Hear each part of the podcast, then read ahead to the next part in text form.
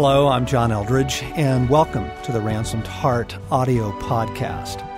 For more information on Ransomed Heart Ministries, our resources, and events, please visit us online at www.ransomedheart.com. Friends, welcome back to the Ransomed Heart podcast. John Eldredge here with Craig McConnell who's right now thumbing through his Bible and pulling out family photos. Gee, I haven't seen this one a long time. postcards. Oh, I need to get a head of lettuce it looks, after this. It looks like a receipt from Home Depot.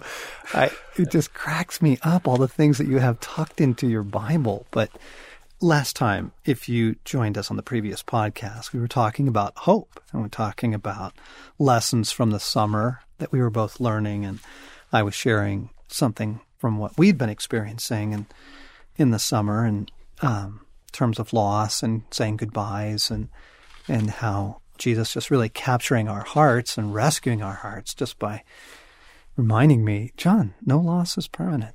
And Craig, what about you? What's Jesus been saying to you? What would you say are one of the big kind of lessons of the last couple months? Yeah. John, like you, wonderful summer in so many ways. Um, second grandson born, and just the the absolute joy of um, experiencing my little girls having babies and families, and just being with them, and wonderful times with Lori. Some real special times, and woven kind of into the summer, it feels like kind of lessons God just is taking me deeper in. And in one of them, actually, um, kind of surfaced and began this spring. We did a boot camp in Northern California, and the boot camp was near my father's gravesite at uh, San Bruno National Cemetery. You're talking about your real father, yeah, your your yeah, birth killed father. in Korea. Yeah. So I I took an extra day and I went to see my dad's um, gravesite, and I was in the cemetery of about hundred something thousand veterans, all with the ivory white gravestones, um, war heroes, veterans, men killed in action, so on and so forth. And I found his grave, as I had one other time in my life. As I was walking up to it, I just felt the surge of emotion, and then as I stood there, I just grieved and was weeping and just feeling the loss of never having my father, a father, and what it could have been like. And for a time, I was, I was just kind of feeling the the grief and the loss. And then I noticed that uh, this was midweek and there was no one else around. And I kind of looked around and suddenly this impulse that was God just came of I just started jumping up and down and screaming and yelling that death will not have any victory, that death isn't the final sentence, that oh, God wins, there is a resurrection. And, you know, I was posturing myself like I would picture, you know, Moses on the mountain and just pronouncing truth and life. And it was kind of dramatic and I probably wouldn't have done it if there was anyone within four or five miles. I love this. But it just felt like uh, God just filled me. And, and what's funny is in all of the um, the drama, I think God showed up in a real powerful way and began to speak to my heart. I went from seeing my father's gravesite to seeing my mom for the last time. She died shortly after, and she died of um, Lewy body dementia. And just seeing her in her final days, I was so pissed at death Mm. Mm. in feeling like her so-called life was robbing her of life. I mean, she's a believer, and and for her to to pass, for her to die, is to be with the Lord. And I was just, I was angry at death, its ability to deteriorate, rob, steal, and so I'm in the uh, hospice, and I'm just getting riled about my mom dying, and I kind of more subtly go through the same posture of, of I defy you, death. I mm. defy you. Mm. Mm. She died, and then I did the service, and my opening line I wanted so much to be F death and just go on a little rage in front of the church Yes. yes. and just rage that this schoolyard bully that's all bluster and bluff, intimidation, and that controls us is nothing but a schoolyard bully, that Christ and the resurrection win, that there is life, and that knowing that somehow affects our life really tangibly here and now. And this idea began, this being all backstory, that actually Craig um, felt like God made clear through this that what he longed to see and to offer and invite me into was a defiance of death and all its expressions.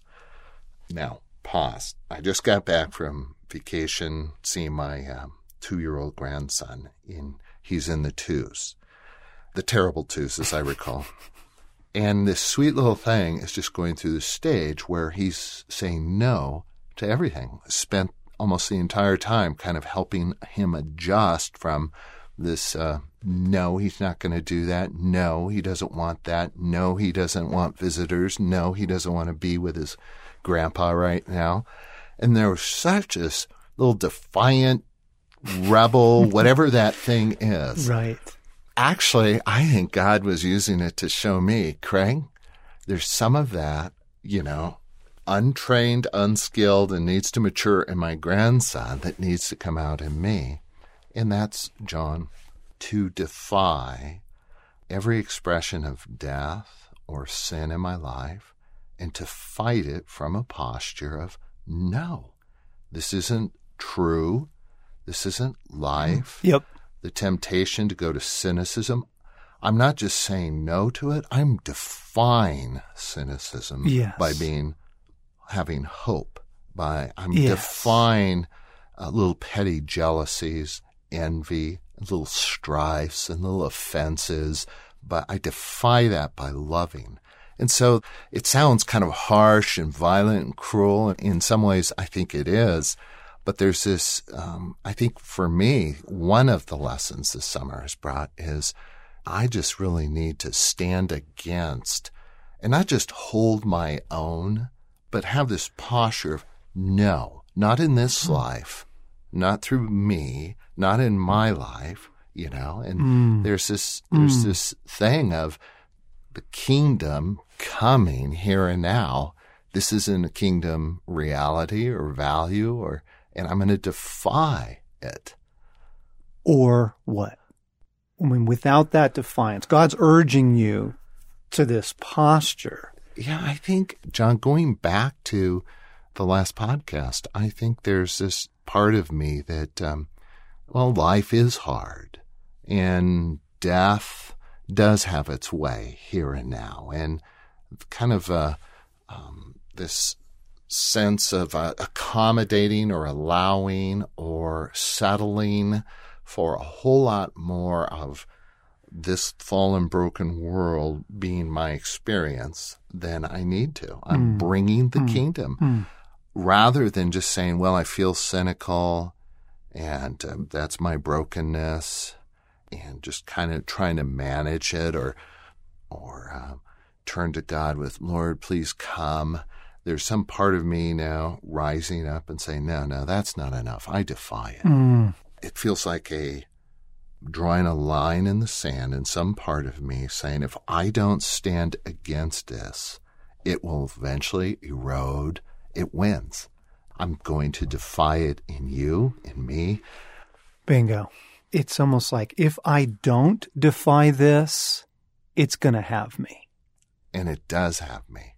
It does. Whether it's going to resignation or to the refrigerator, Yeah. You know, third glass of wine, whatever that immediate expression of cynicism, resignation, unbelief is despair, discouragement, loss of heart, right? Yes. Because that Second Corinthians passage we were talking about in between podcasts here, uh, read that. Yeah. Yeah. Second Corinthians 4:16. Therefore we do not lose heart, but though our outer man is decaying, yet our inner man is being renewed day by day. For momentary light affliction is producing for us an eternal weight of glory far beyond all comparison. While we look not at the things which are seen, but the things which are not seen. For the things which are seen are temporal, but the things which are not seen are eternal. Therefore, we do not lose heart. Yeah, Why? How? yeah, Something of the defiance that you were just describing, right? yeah, yeah. There's, yeah, there's loss in my father's death, and there's so much loss, there's so much grief, there's so much pain. But it seems like this passage is saying, "Oh, oh, nothing, as you've said, nothing is loss that won't be more than mm. fully mm. Enjoyed, satisfied, and replaced. This is momentary and light compared to. And for us to get to embrace that in this life here and now, in the face of difficult circumstances, to understand, no, that's really, really true. And friends, I want to say, not with some vague promise of the wispy white heaven, you know, kind of the clouds, the singing, you know, glory, what, whatever obscure kind of vague impressions you are, Jesus literally calls it the renewal of all things. It's not a bait and switch. It's mm-hmm. not, look, I know that you miss your father terribly. I know that you miss your children terribly, but in heaven, you're going to have wonderful egg salad. you know, it's some kind of switch where, trust me, there'll be this wonderful sense of bliss and joy which will sustain you through the, you know, which will replace these things. No, actually, you get those things back. Yeah. Your father, Al McConnell, is fine Yes. today, Yeah. right now. Yeah. He's himself. He's alive. You get him forever. Mm-hmm. It's not vague. It's not wispy. It's not a bait and switch. It's not some sort of ethereal concept. It's, oh no, God fully intends to restore your life mm-hmm. and all those things that are dear to you. Yeah. And what it's translated into for me this summer is, and in light of that, therefore, I defy, I Yes. defy staying in grief, staying in angst, staying in this place of life is hard, loving people is hard, fighting temptation is hard. No, no, I defy Yes. envy, Yeah. cynicism, Yeah. despair. Yeah. Though I may grieve, I defy grief ruling and reigning and being kind of the governing core of Yep. who and what I am. Bingo. A whole lot of what is in heaven awaiting us can really be experienced now. Yep. And the hope that we're describing is something vibrant and real, not theoretical.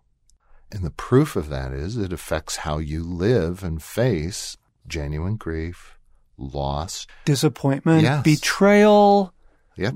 you know, on and on it goes. Yeah. Yeah.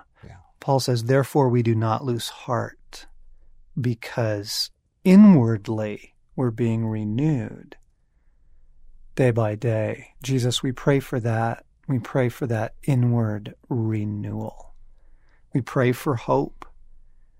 Jesus, I ask you to give me your hope. Your hope, not a small mm-hmm. or weak or uncertain hope, but a defiant, robust, strong, and mighty hope. Give me your hope, Jesus. That's what we pray together. Amen. You've been listening to the Ransomed Heart podcast with John Eldredge and Craig McConnell, and I hope you've enjoyed this. As you know, now you can pick up our podcasts on our app, the Ransomed Heart app, along with the prayers, the daily prayer, audio versions of the prayers, the daily readings, all kinds of great stuff on there. So just want to offer everything we can to you, friends, to strengthen your hope.